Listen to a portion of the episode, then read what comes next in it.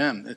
Good job, praise band. Thankful for this. The I, I, don't know. I can. I don't know about you, but I can sense the energy in the room this morning. It just there's a lot of things to be excited about. Amen.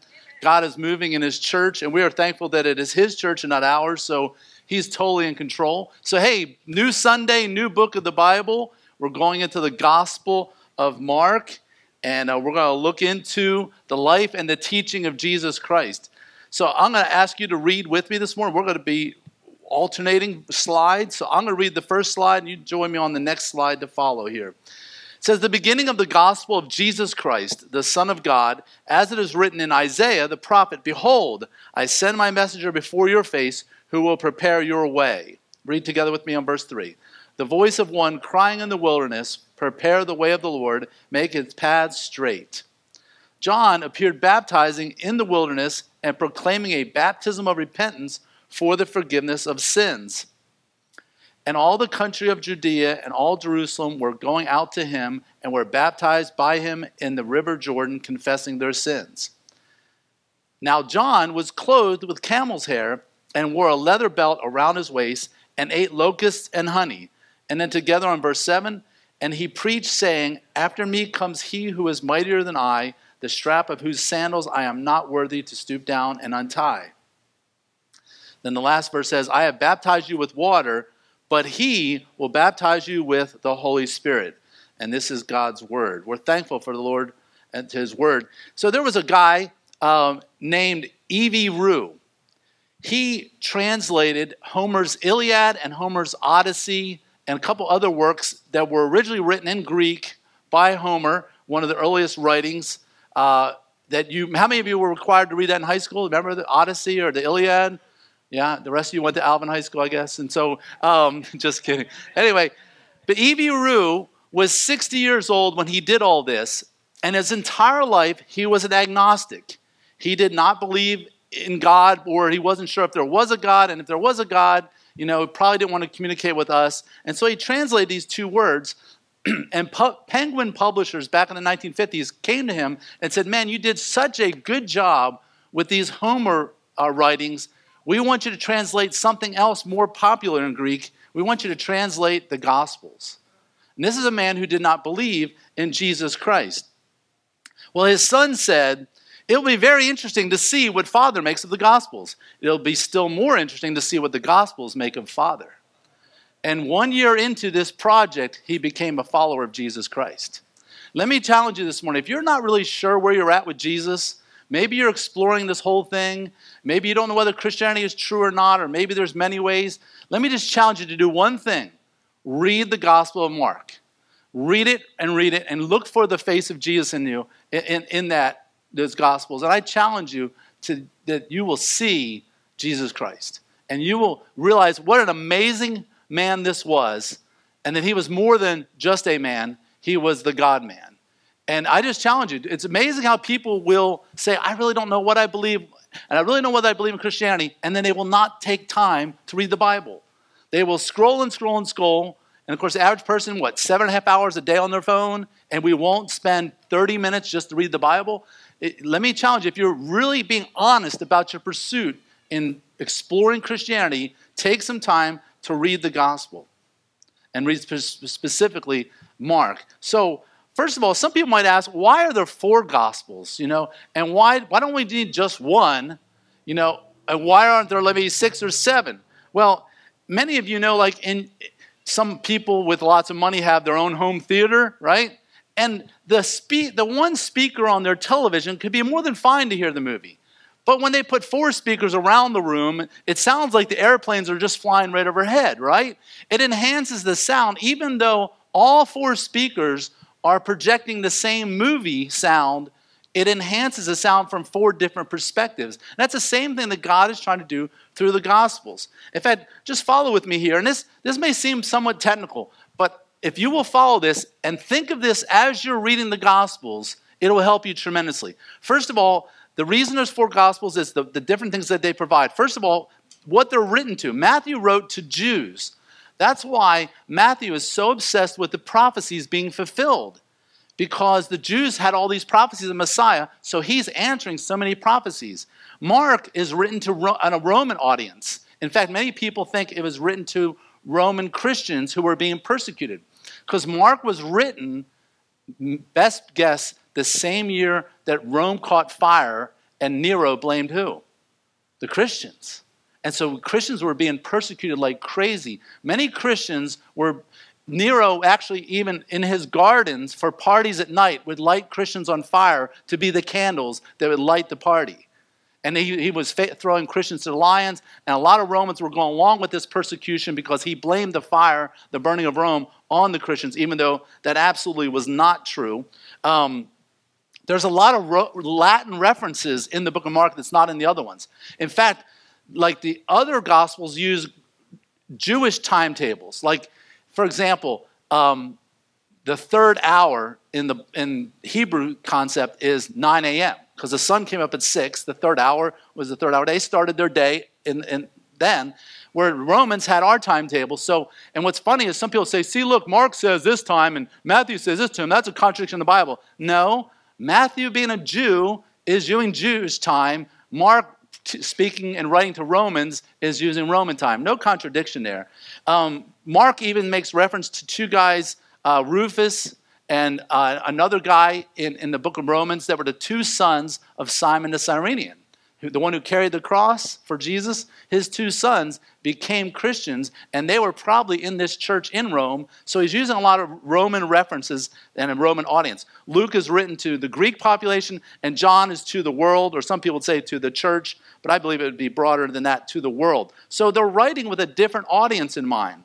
Also, these, each of these authors has a different style. Matthew is more of a teacher, Mark is more of a t- storyteller, Luke a historian, and John a theologian. Um, they present Jesus differently, not contradictorily, but from a different angle. Matthew presents Jesus as the Messiah King. And of course, being a Jewish audience, what are they looking for? Looking for a Messiah. Mark presents him as a suffering servant. Luke presents him as the Son of Man. And John presents him as the God in the flesh. Look at the genealogies. Matthew traces it all the way back to Abraham. Why? Because he's trying to prove to a Jewish audience Jesus was the Jew qualified to be the Messiah. Mark doesn't include the genealogy because Romans don't care. They don't care who Jesus related to. They're like, what did he do?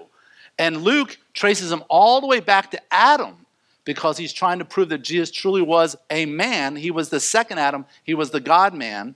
And also, Matthew and Luke have different ways of tracing it because one is tracing it through Joseph, Jesus' stepfather, and, or adoptive father, and the other one is tracing through Mary, his biological mom. And so, therefore, some people look at the two genealogies and say, oh, they contradict. No, no. One's tracing through mom, one's tracing through dad. And of course, John says, I'm going to trace Jesus' genealogy all the way back to the beginning. In the beginning was the Word, and the Word was with God, and the Word was God. So you see the three different angles there.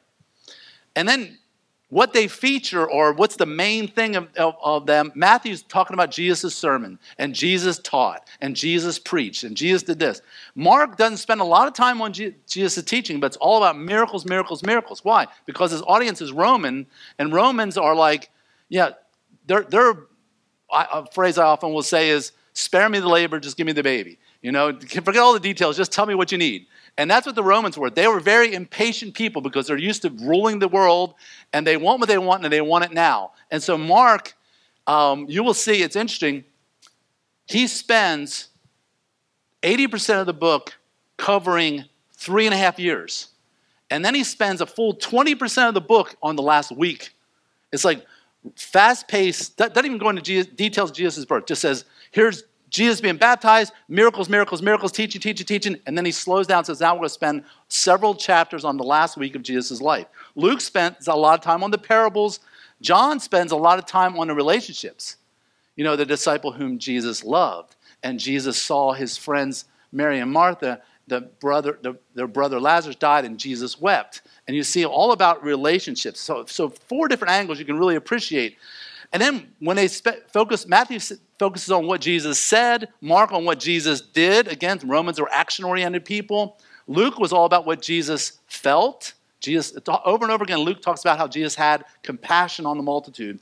And John tells you mostly what Jesus was, that he was God in human flesh. And then the last one here, how they end is really interesting. Matthew ends with the resurrection, Mark ends with the ascension, Luke ends with the promise of the Holy Spirit, and John ends with the promise of Jesus coming again. So do you see how that this is not redundancy? This is like four different angles, no contradictions. Again, it would be like a car accident happening outside and there's four witnesses. And the police, what they do to when they get to a, an investigation, especially if they think there's going to be a contradiction or people trying to make up stories, they will separate the witnesses and they'll interview them separately. So let's say they go to witness number one, say, hey, what happened? The red car hit the, the, the blue vehicle. Okay, great. Then they go to another witness and say, okay, what happened? The man driving the car hit the woman driving this car. Okay, then another one over here. What happened? The Chevy hit the Ford. And then another person could say, this person was speeding and this person just was sitting at the stop sign. Is there a contradiction in those stories there? No, you put all together and you've got, you know, a red car driven by a woman just sitting at a stop sign, hidden by a blue idiot, you know, in, in a Ford, which you got to be an idiot twice to drive a Ford. Just kidding, just kidding. Okay. So, also, this is, uh, he's also called John Mark, okay? And his mother is Mary, not the Mary, mother of Jesus. Mary was a super common name, still is today. And uh, she had a very big house, and this is probably where the church met. This is where the church was meeting when Peter was in prison, and they were praying for him to get out. Um, Mark was very close to Peter.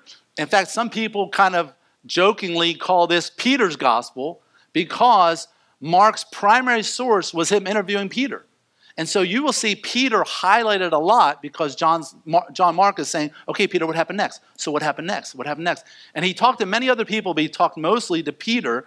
In fact, First Peter, in Peter's epistle, he talks about his closeness, how Mark is almost is his son in the Lord. Maybe he led Mark to Christ. We don't know. Mark was much younger than all the other followers of Christ. That's why he's not an apostle or named amongst the 12. And he also had an on off relationship with Paul. Paul uh, was partnered with Barnabas to go do missionary work. And Barnabas said, Hey, I got a nephew, Mark. Can we bring him along? He's like, Sure. And so they're all doing this missionary journey. And at one point, Mark says, Ah, I quit. I'm homesick or whatever. I'm going home to my mom. And Paul was like, Quitter, you know? And so a year later, when they're going to go on another missionary journey, Barnabas says, Hey, can we bring Mark? And Paul's like, No, not bringing him. And the Bible says they had no small contention over this. I mean, it was arguing, probably yelling and screaming, who knows what, but can imagine men of God doing that, can you, right? And so they're arguing over. And they finally said, you know what? Fine. You and Mark, go do your missionary journey. I'm going to get Silas over here. We're going to do our own missionary journey, which is really cool because God uses even our arguments to double the gospel. So therefore, don't go out and start an argument, okay? That's not what I'm trying to say. It's just, but God can use those things to, to spread the gospel even further. So Mark is the shortest of all the four gospels and is very fast paced and action oriented. Mark uses about 11,000 words, Matthew uses 19,000 words. So you can see quite a, a, a contrast there. Mark is also the most translated of the Gospels. When missionaries go around the world and they encounter a tribe or a clan of people who don't have the Bible in their language, the first thing they do is learn that tribe's language or that clan's language, and then one of the first things they do after that is translate the Gospel of Mark. Why? Because it's short and it gets to the point. And so that's that's an interesting fact for us there. There's also a chiastic structure for those of you who are following that um, of the Gospel of Mark. It begins with an angel witnessing his coming. It ends with an angel um, witnessing his going away. It's, it also secondarily says, You are my son. And then it talks about at the end, truly this man was the Son of God. And as we work our way in, who can for sins, forgive sins but God? And are you the Christ, the Son of the Blessed? Talking about being God. And then it talks about the guilt of the scribes, and it ends with the judgment of the scribes. And it's interesting to see how this is. Mark took a lot of time to map this out, to communicate with this literary device. Who is my mother? And how is this Christ, how is Christ David's son? Talking about his lineage. And then, let's see, it talks about doing God's will and obeying God's command, the most important part of God's will being love. And then who is that makes the winds obey him? Talking about has the authority over nature. And then they say, by what authority do you do these things? So talks about his authority. And then Jesus is called the Son of Mary. And then later he's called the son of David, and see the parallel there. So now we're getting to the meat of the sandwich. And who do men say that I am? And Mark is all about who is Jesus? Who is Jesus? And of course, what is Peter's answer? You are the Christ, the Son of the living God. And then he encounters somebody who wants to know who Jesus is. He said, he said Good teacher. He said, Why do you call me good? No one is good but God. He's answering the question, Who am I? I'm God. Um, and then uh, the very center here, it, it has a prophecy about his, his own betrayal, his passion, his resurrection. And then he repeats it again, consistent with our chiastic structure. And the very middle is This is my beloved Son, listen to him. So, what is the main point of Mark? Jesus is God's Son, God come in human flesh, one of the member of the Holy Trinity, Father, God the Father, God the Son, God the Holy Spirit. And the Father is saying, This is my beloved Son, listen to him. If you don't get anything else out of the book of Mark over the next, and I won't predict, but 25, 30 weeks, listen to Jesus. Listen to Jesus. Listen to Jesus. I can't tell you that enough. Throughout your day, listen to Jesus. When you're making a big decision about whether to take this job or not, get on your knees and what? Listen to Jesus. Every morning, spend some time in the Word and do what? Listen to who? Yeah, y'all, y'all with me this morning, right? When you're trying to figure out who you're going to marry, what? Listen to Jesus. So that's the main point of Mark, and hopefully you get that out of it. So he talks about the beginning of the gospel of Jesus Christ. This is the beginning of the presentation of the gospel of the kingdom of God. Okay? And Matthew talks about the kingdom of heaven more than any other book, but he's saying this is the beginning. And what's interesting about this, this kind of tells you some good theology here. For example, if you talk to someone who is Church of Christ, okay, they believe that you have to be baptized to be saved. Is that biblical? No. They not only believe you have to be baptized to be saved, they believe that you have to be baptized by them to be saved. That's talk about being pretty narrow. Okay. Does the it's interesting that Paul said, I thank God that I baptized none of you. Well, if baptism saved, why would Paul be saying, I'm thankful I didn't baptize any of you, but I simply just shared the gospel with you? Because what saves? The gospel. What is baptism? It is a sign that you've been saved. Hey, I believe that Jesus died for me, he was buried, and he rose again. So then, so when you ask someone who goes to the Church of Christ or any other denomination that believes baptism saves, you say, well, what about the thief on the cross? And they say, oh, that was the Old Testament. The New Testament didn't start until Jesus rose from the dead. Really, where did you get that from? Because my Bible says that the law and the prophets, Moses and all the, the first five books and the other 34 books, the Old Testament, lasted until who? John the Baptist. So when does the New Testament begin? With John the Baptist. And then since then, the good news of the kingdom of God is preached.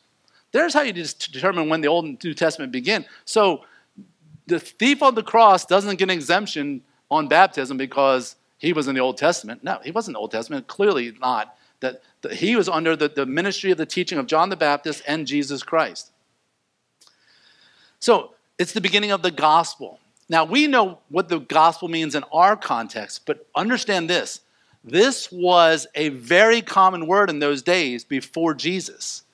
It was the announcement of a herald so, for example, you're in this village, and a lot of your sons and your fathers go off to war, okay? And you're at home worrying what's happening. Are they winning? Are they losing? And then a, a messenger would come running into the village, and they, they would say, Hear ye, hear ye. The good news of the battle is we won. Yay! So the good news, the euangelion was the Greek word, saying, Here's the headline news. Headline news. And so, whenever one of the Caesars would have a child, the herald would go into the town center and say, Hear ye, hear ye.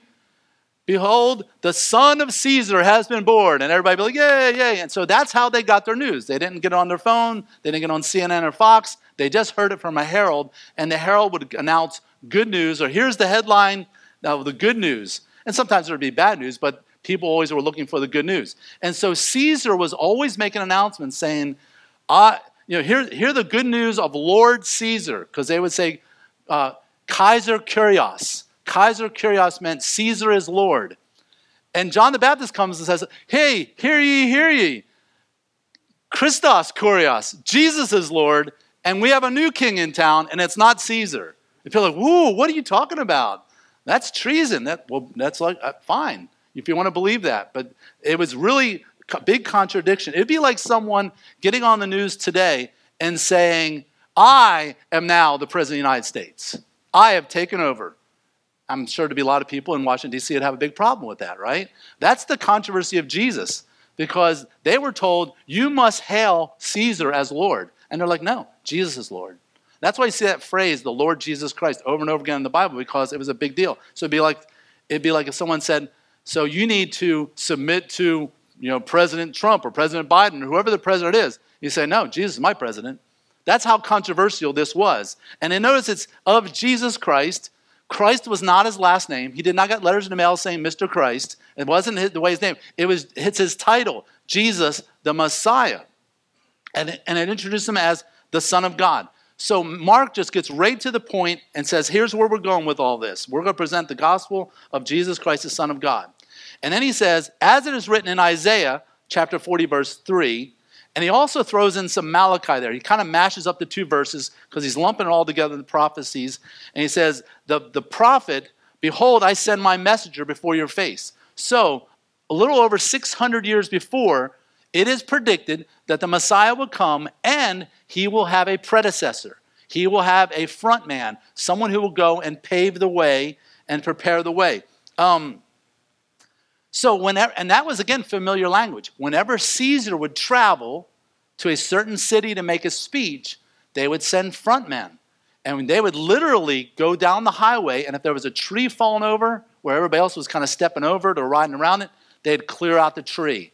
If, there, if part of the road was broken, they were going to smooth it out. Then they'd go into town and say, hey, get all this trash picked up. Let's make the buildings look better. They would prepare the way for Caesar to come. It was a big deal, and they wanted to make his way smooth so that everybody be ready to hear Caesar. And this is what John the Baptist is doing for Jesus. He's not physically touching roads, he's preparing people's hearts.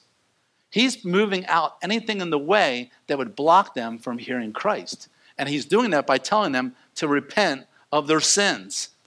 So he's the voice of one crying in the wilderness. So if the Messiah is going to kick off his ministry, you think strategically, let's go to downtown Jerusalem, right?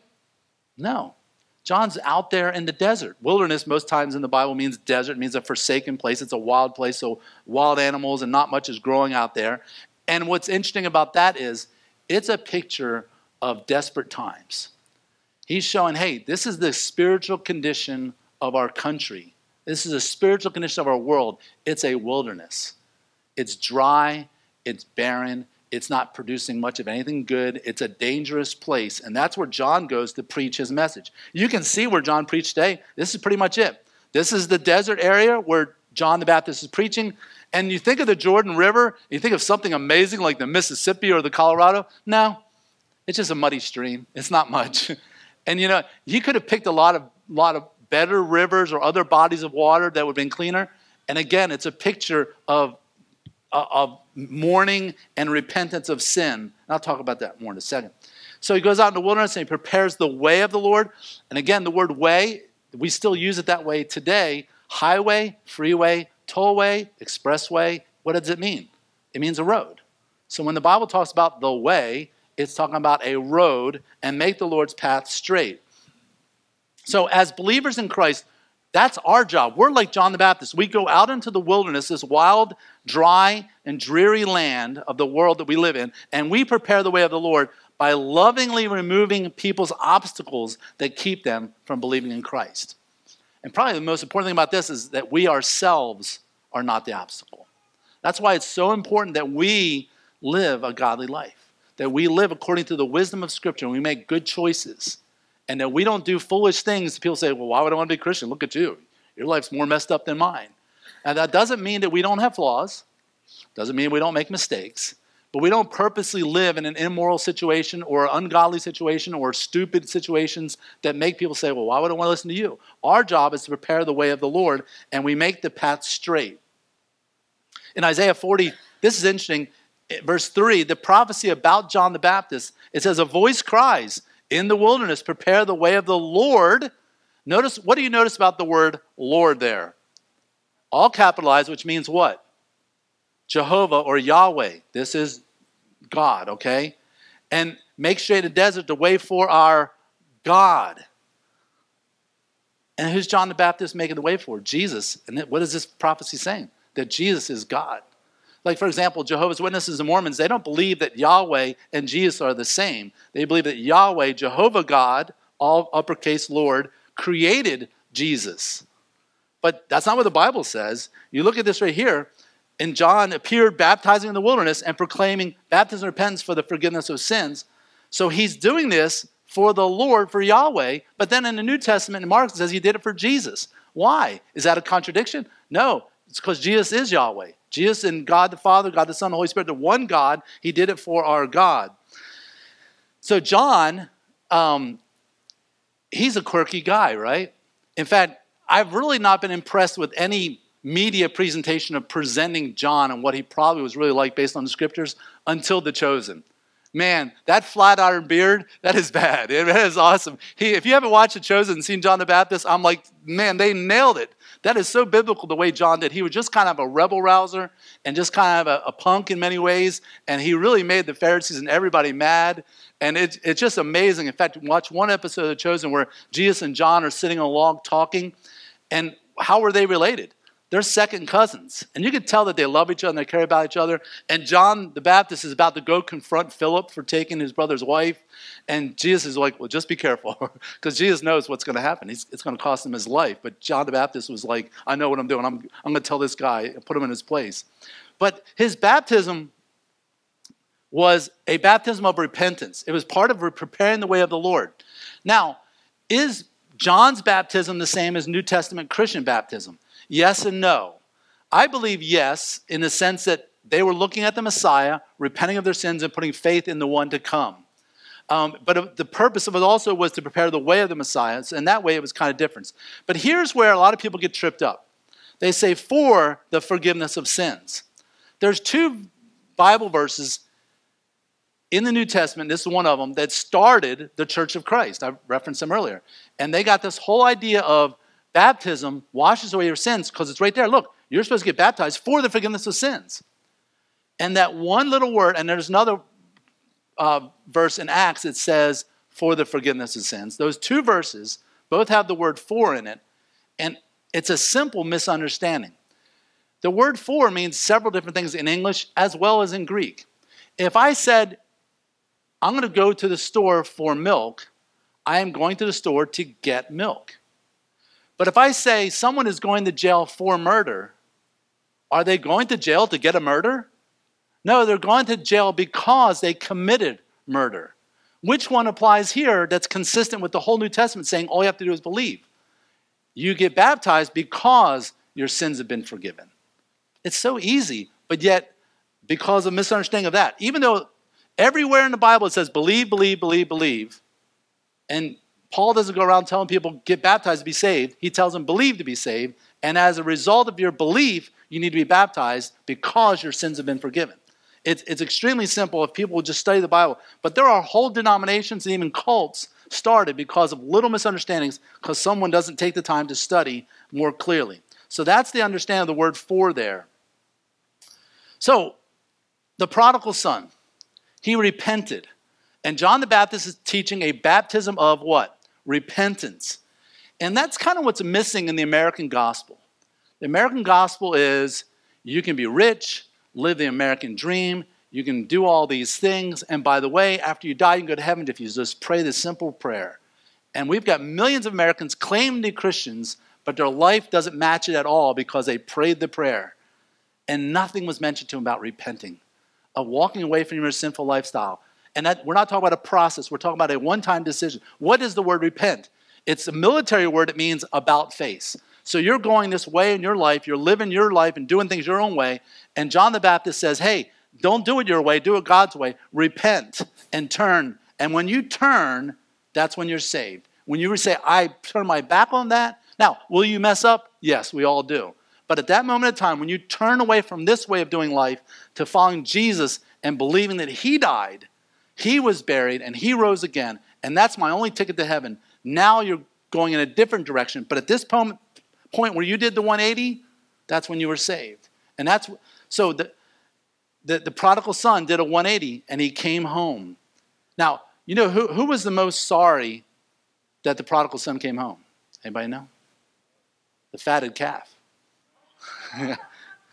All right, so the Gentile conversion. Did you know baptism wasn't a New Testament thing? All in the Old Testament, if, if, if a Babylonian or a Canaanite or any other one of the, the, the other tribes that were non Israel said, you know what, their God's the real deal.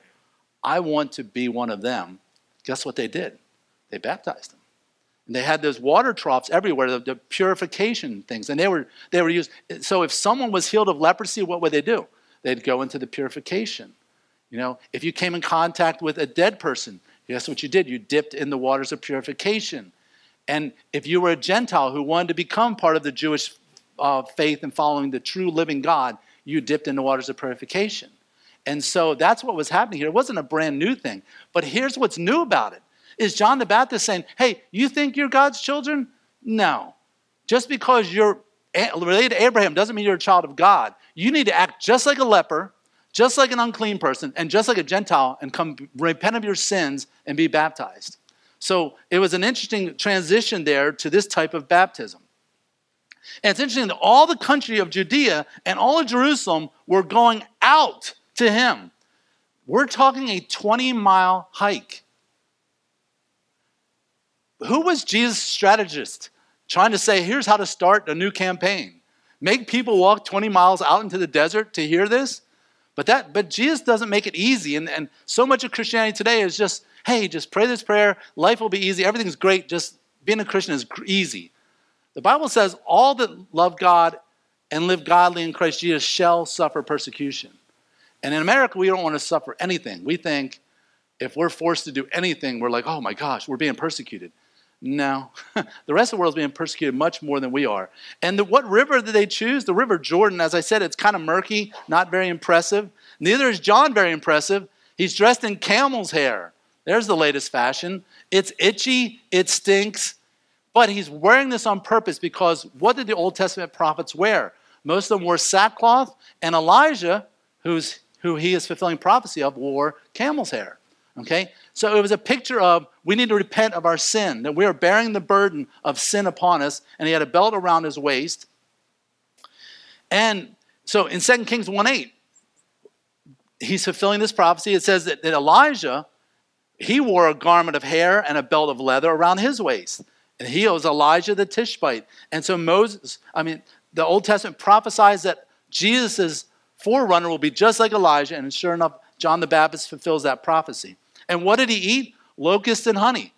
There's your balanced diet protein and carbs, right there. Okay, he wasn't on a keto diet. He wasn't all carbs, getting all heavy and all stuff. He had a balanced diet. So I think there's something biblical there. And he says, about he preached saying, After me, he comes he, talking about Jesus, who is mightier than I. John did something amazing. He was always pointing how great Jesus was. Always pointing how great Jesus was. Think about this though. He's before Jesus. He's first. Thousands are coming to him want to be baptized by him. Everybody's excited about John the Baptist. The Pharisees are like, Where did our crowds go? Where did our people go? Oh, they're out 20 miles away. Listen to some crazy guy in the wilderness. And it made them furious. And here's what's interesting. He says, The strap of whose sandals I am not worthy to stoop down and untie. So rabbis had rules in relationship to their, their uh, students. And if you've been watching The Chosen, again, I keep beating that drum, but it's, it really spells out great the relationship between rabbis and students. And rabbis could tell their students to do a lot of things. They could say, hey, go prepare a meal for me, go get the Passover ready at this house, go get a horse, go get the temple ready, go get the synagogue ready. They could tell them to do all kinds of things. But there came a limit to where, okay, okay, you can't tell them to do everything. They're not their slave, they're your student. So the rabbis came up with a list of things you can't ask a student to do. And one of them was, you can't say, hey, would you unloose my sandals? And, and so a student can say, hey, no, no, no. I'm not, I'm not that, that lowly that I'm going to untie your sandals. I'll do something else for you, but I'm not doing your sandals. John the Baptist says, I can't even, I'm not even worthy enough to do that. So pretty interesting partner. He said, and, and of course, what does it take to, to loose sandals? To stoop down and to come before Jesus and do this. And you know what? That's a picture of being saved. If you're not doing this and bowing before him and saying, I give you my life, you're in control, That's not true salvation. And John the Baptist says, Man, I'm not even worthy to do even that. He, Jesus, must increase, but I, John, must decrease. Let that be the theme of our life. Every day, less Gary, more Jesus. Less of my sinful flesh and selfishness, and more of the love of Christ. How does that happen? It happens by spending time in the Word, spending time on our knees, and being humble. So, this is a weird way of doing ministry, right? One of my favorite movies that we'll see next, next Sunday afternoon is Megamind. And of course, Megamind, he comes out and he tells um, Titan, You're not a real villain. Oh, yeah? He said, he said there's superheroes, there's supervillains, and there's only villains. And, and Titan goes, What's the difference? And Megamind says, Presentation. Remember that part of the movie? And he comes out with a big bag and all this great music and lights and smoke and everything like that. And you would think that presentation would be the way Jesus would start his ministry. And now it's like, no, it's totally the opposite. It's, it's humble in every aspect. The introduction of Jesus, first of all, Jesus has a humble name. You, you know, when movie stars become stars, often they'll change their name because if their name is like John Smith, it's like, well, well, let's come up with something more creative than that. Everybody's named that. Well, Jesus was super common name. And, it, and the way they said their names back then, they didn't have a last name. They would say Jesus, son of Joseph. So it would be Yeshua ben Joseph. Or, because Jesus often identified with King David, it would be uh, Yeshua ben David.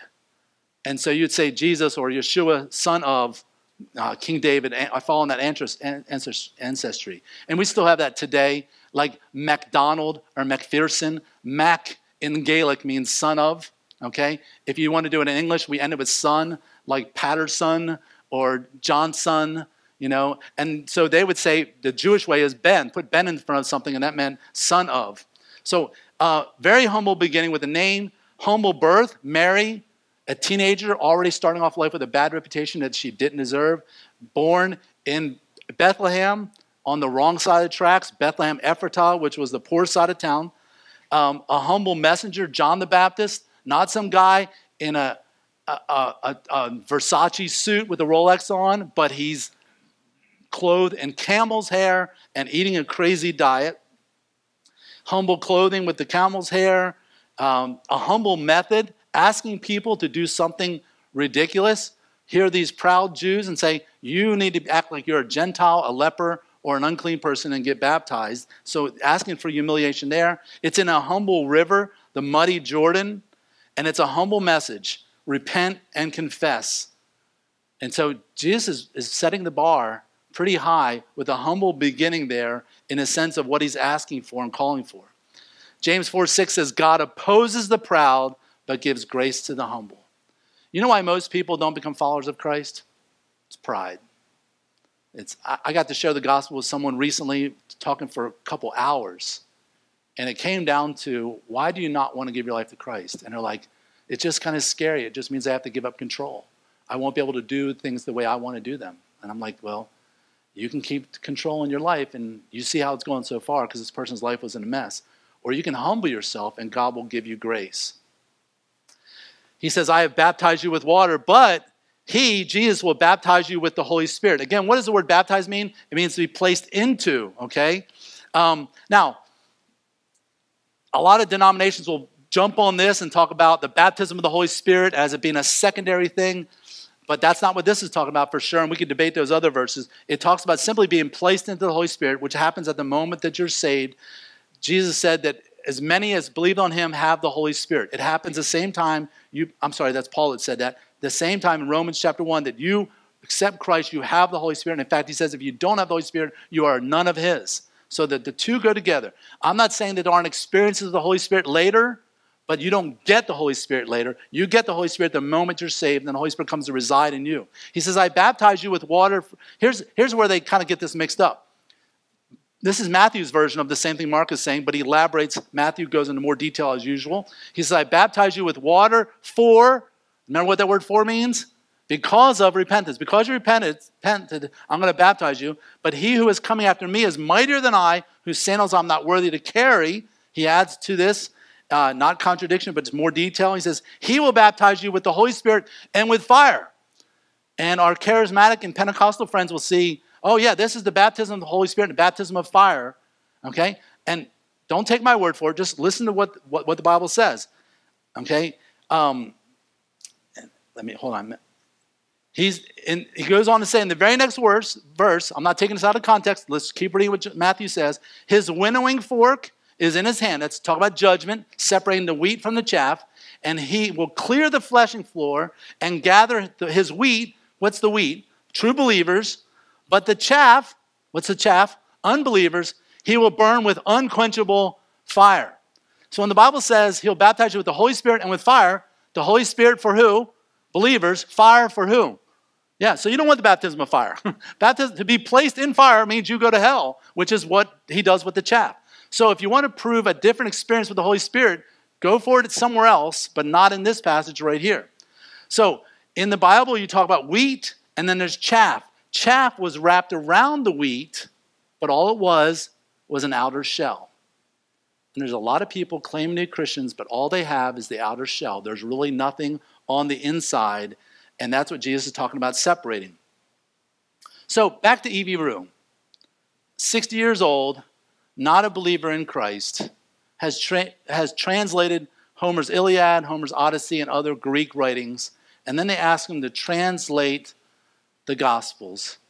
And his son says, I'm really curious to see what the Gospels will make out of my father. I'm really curious to see what the Gospel will make out of me as I go through Mark. My goal as your pastor is that I will come out more like Jesus after these, during and after these studies than ever before my, I'm really interested to see what the Gospel of Mark will make of Revolution Church. You know, I, I'm really proud of y'all for everybody being excited that we're going into this. We're gonna, if you're not on YouVersion, please get on there soon and send a friend request to me because I'm gonna send out tomorrow morning a, a reading plan of the Gospel of Mark. I want us as a church to be reading it every, you know, the first 15, 20 minutes of your day, reading the Gospel of Mark. So literally we are all of one accord and one mind. And I'm really curious to see what Mark is gonna make out of your life especially if you don't know Christ as your Savior. If I challenge you, again, I can't ask you enough. To, maybe, maybe this afternoon you read it through or read 15 minutes every day. It's a short book and you can get through it. Because here's the bottom line of what we're talking about. Jesus said in John 5 24, Truly, truly, I say to you, whoever hears my word, and that's whether it's the Gospel of Mark or Matthew or whatever, whatever you hear the word of God and you believe in Jesus who, uh, the, you believe in the Father who sent Jesus you will have eternal life. At the moment you trust Christ as your Lord and Savior and realize that's my only hope of salvation, you are saved. It starts with the Word of God. If you're ignoring the Word of God, you really don't want to know what God's plan for your life is. But if you will get into the Word and you trust Christ, He will save you. It says He doesn't come into judgment. Remember the whole thing with the fire, wheat, and chaff? But has passed from death over to life. Jesus draws a line in the sand and says, Over here is death. You want to pass, cross over this line? Trust me as your Lord and Savior. Get into the Word, understand what it says about me, and trust me as your Messiah.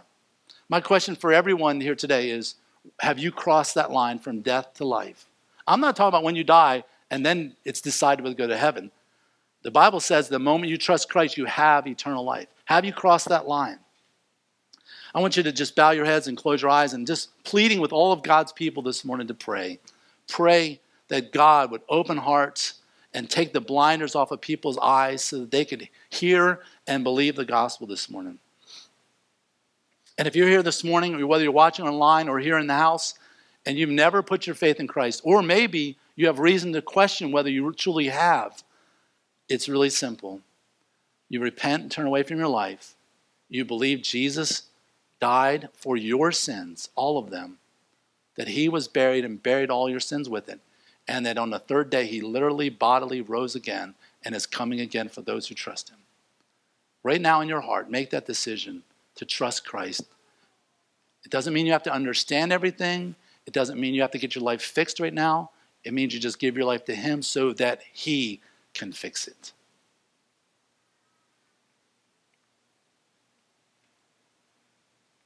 Father, thank you for the Gospel Mark. I pray that we would become more like Jesus because of it. And it's in His name we pray.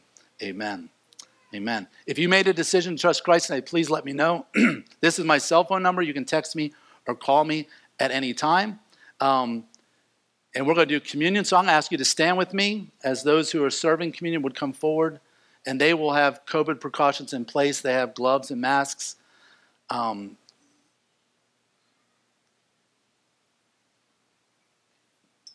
and at this time, we're going to prepare our hearts for communion. The Bible in 1 Corinthians, Paul clearly warns us to not partake of communion if our hearts are not right with Him. So it's important that we take time to confess our sins and we are thankful that God is faithful and just to forgive us our sins. And just make sure your heart is right and there's no walls or any barriers between you and your Lord and that you are confessing all that. And then when you are when you have done that, then you can come forward and be served the, the bread and the wine. There are two choices of the fruit of the vine. We have grape juice if you prefer not to take a vine. We also have wine. The grape juice is on the outer edge, correct? And the wine is in the middle. Is that correct? Yeah. Outer two rows. Okay, cool. Um, and then re- after you're done praying, you can partake, go return to your seat. And when pretty much everybody's done, then we have a song to kind of focus our hearts on what the Lord has done for us. The song is not just to kill time, it is to truly focus on the words so that we truly appreciate what Christ has done for us. So let's pray.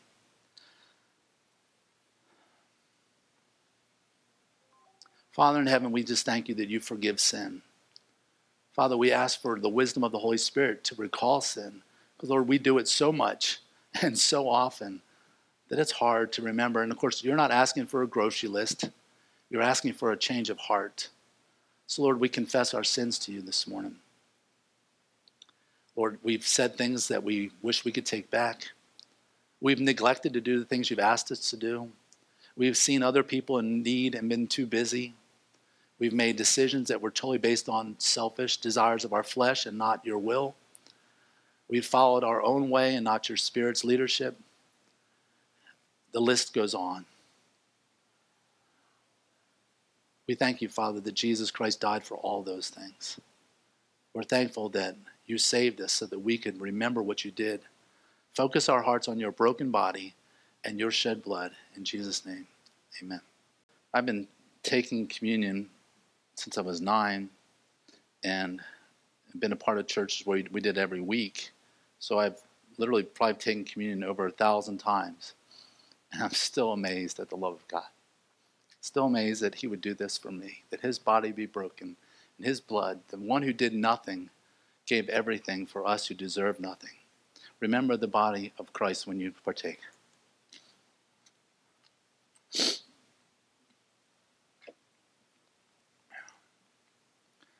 It is the blood of Christ that washes away sins, not baptism. And I'm thankful that his blood was perfect. Remember the Lord as you partake of his blood. Amen. All right, we're going to do question and answer time. Amanda, you up for this? All right.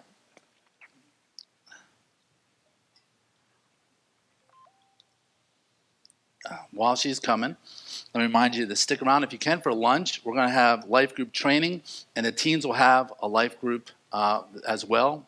We have Central Barbecue today, so some of you might decide to come away with life group leaders today because of that, I imagine.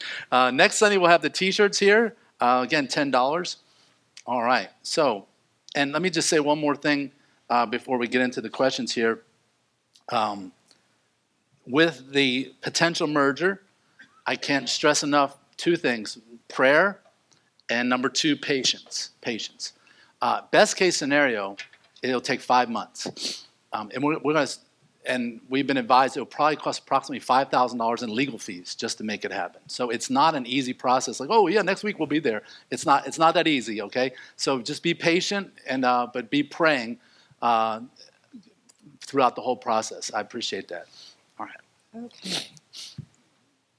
Explain the mark of the beast. Oh man, we're just going for the juggler first thing. all right, all right, all right. So, Revelation says, how much time do you have? Uh, Revelation says that it kind of tells us that it is a literal mark because it says without it, no man could buy, sell, or trade. Okay, so commerce will be controlled by it. Um, it obviously then has to be something tangible, either physically seen or scannable. So I believe it, and it says they'll take it in the forehead or the forehand. What's interesting is Satan's a copycat because it says that the children of God have the mark of God on their forehead, but it doesn't say that it, it does it in a more spiritual way. So Satan has a physical copycat for the spiritual reality of who's, who's the children of God. And it says that those who refuse the mark of the beast will be beheaded. So, and we think, wow, that just sounds so crazy. That sounds like something happens hundreds of years ago. It happens every day in other parts of the world. People are losing their heads, literally. So it's not too inconceivable to think that that's literally going to happen. I don't believe that um, a true believer uh, will, will have, I, okay, let me say it this way. I don't believe that if you're a Christian today and the rapture happened tomorrow, you will not be here to make that choice. There is what the Bible calls tribulation saints, people who are left behind and realize, oh, wait a minute, maybe my Christian friend was right. And then when they get a chance to refuse the mark of the beast, they will. They'll lose their lives. And it's one of the, I don't know if sad's the right word, one of the most um, dramatic scenes in the book of Tribulation, in the book of Tribulation, the book of Revelation is we're up in heaven looking down and asking the Lord, while we're watching these people suffer, saying, How long, O Lord? How long? And he says, You know, just be patient, be patient. And then he comes and intervenes, okay? But they will go through a very difficult time, but he says that he will give them robes of white because they um, persevered by the word of their testimony. So they stuck to their, their guns and they did it. So, um, Mark of the Beast is something, it's an economic thing, but it's also a spiritual thing because what the, what the Antichrist will do is, I'm the emperor of the world. You need to follow this new economic system, and you need to bow down and worship me, and you accept the mark of the beast. It's one and the same. So that sounds weird. You're mix, mixing finances with religion. That's what the whole world has done prior to the United States. Okay, the United States was the first to say, "Hey, you believe what you want to believe. The government's not going to be involved." But every other country in the world is like, "No, you'll be Muslim. What are you talking about?" You know, and you have Christians in India losing their lives uh, because they will not become Hindu, because Hindu is the state religion. And there's even Christian religions like Germany. Did you know it has a state church? It's the Lutheran church, it's the state church. You have taxes that go to the state church. England has the Church of England, the Anglican church. The United States says, no, no, no, we don't have a government and church mixed together. It doesn't mean that believers can't be in government, though. That's a whole misinterpretation of that. Um, anyway, that's enough on the mark of the beast. Sorry. Hopefully, all the other answers will be much shorter than that. From what Jesus said to the thief on the cross, we assume the thief went to heaven. Does this mean that the thief already had an understanding of the Christian belief and just had not accepted Christ yet? Yes, that's very safe to assume. He was a Jew, so that means he grew up in synagogue. He heard about Messiah all the time. He just chose to live his life his own way, and then he realized what that cost him and realized he uh, was crucified. He even said to the other thief, Hey, shut your trap this guy's done nothing wrong. We deserve what we're getting. He repented. He realized what he he wasn't asking Jesus, get me off this cross. He knew he deserved to die. He just said, Remember me today when you enter into paradise, which is interesting. He didn't say when you enter into heaven, because paradise was Hades was in the lower parts of the earth, and there's two sides. There's the side that's of everlasting torment, and there's the side where they called Abraham's bosom. So prior to the resurrection, everybody who was dead was down there, and Jesus, when the Bible says he led captivity captive, he went down into Hades, not to suffer, but to set captivity free. And so everybody who's saved, so the thief on the cross went down with Jesus to paradise, and they're like, I've only been here a half a day, and boom, we're out. You know, all these other people have been there for thousands of years. And then that side is still to this day empty. So when people falsely say Jesus went to hell, like literally down in the grave for three, for three days, like torment in hell. That's so false. That's so false. He was victorious. He went down to set pris- prisoners of war free. And so he was, you know, he was celebrating while his, while his body was in the grave. He was not suffering in hell. He suffered on the cross for our sins. That's why Paul calls people who believe that stuff enemies of the cross, because on the cross he said, it is finished. Not in the tomb, it is finished. Okay, that's, that's important. Because most of your prosperity gospel people will teach you Jesus burned in hell, was tormented by demons for your sins. And that means, well, so he wasn't done on the cross, he wasn't finished, and that, that's heresy. All right? If baptism saves and only saves after the death and resurrection of Jesus, then none of the disciples were saved, nor were any of the people they baptized before Jesus died. And this emoji. Exactly, good emoji, because that makes no sense. Because you see no record of any of the apostles getting baptized again in the New Testament era. They were, and many of them weren't even baptized by John. So if again, if it was so important, what's the deal there? You know, so it it's very inconsistent to believe that baptism saves because you've got 100, literally 153 verses in the New Testament say, in order to be saved, believe or trust. And then you got two verses because they misunderstand the word for, they say, oh, baptism for the forgiveness of sins. And it, it, it's baptism because of the forgiveness of sins. In Mark 1 4, is it the translation of the word for or the context that helps us understand the meaning regarding baptism and the forgiveness of sins? Yeah, context is everything. Context, everything. Again, if I said, you're going to jail for murder, you're not going there to get it. The murder has already happened. This is a result of your bad behavior. So, yeah, context is everything. Did I answer the question? I think I did. All right. Yes. what scriptures talk about Jesus coming back after all have heard the gospel? One of the gospels it says, "And this gospel of the kingdom will be preached unto the end of the world, and then will be my return." And I think that's Matthew the end 24, 25. I'm not sure. Somebody check me on that. But it's in the gospels. It talks about this gospel of the kingdom will be preached unto the ends of the world, and then my return. And read the question again because I'm not sure. sure I answered it. Okay. The question is, what scriptures talk about Jesus coming back after all have heard the gospel? Yeah, so that one right there. I'm sorry I don't know the reference by heart. I don't have any other questions. No, um, yeah, read the, that. You can leave out names if necessary. Prayer request for someone who fell and collapsed her lung and may require surgery if they don't inf- if the lung does not inflate on its own. Okay, definitely do that. All right, let's uh, let's stand and we'll be dismissed in prayer. Lauren, would you come to the mic and dismiss us in prayer, please? And pray for this one with the collapsed lung, as well as all the other things going on. If you want to buy movie tickets, you can. They'll be at the back table. Again, you can buy one for everybody in your family, and for every one you buy, you get a free one to give away. And be this really could be an amazing outreach for our church if we take this to heart. I mean, who doesn't want to go to a free movie at Studio Movie Grill? You don't have to buy any food if you don't want to. Um, and so it's just just say, hey, I got these tickets for you. I hope you can make it. So be thinking and pray about that. Again, you could buy them with Venmo at the back table. Um, Charles and Amanda will be back there. All right, Lauren. Let's pray. Heavenly Father, we just uh, thank you, Father God, first of all. We just want to thank you for all the gifts, Father God, for the blessings, grace, and mercy. And Father God, we just want to please be with those, Father God, right now that are suffering with illness, suffering with, with family members that are ill. Just help them and restore them, Father God, and put our angels by their side for the, uh, especially for the lady. I'm assuming that uh, has fallen, Father God, and, and needs a miracle to help reinflate her lung. Father God, just put the right person in their path, the right health care worker. Father, thank you as we go out from here. Bless our steps as we go out and keep us safe, Father God. Bless our homes, our family, and Father God, our health. In Jesus' name.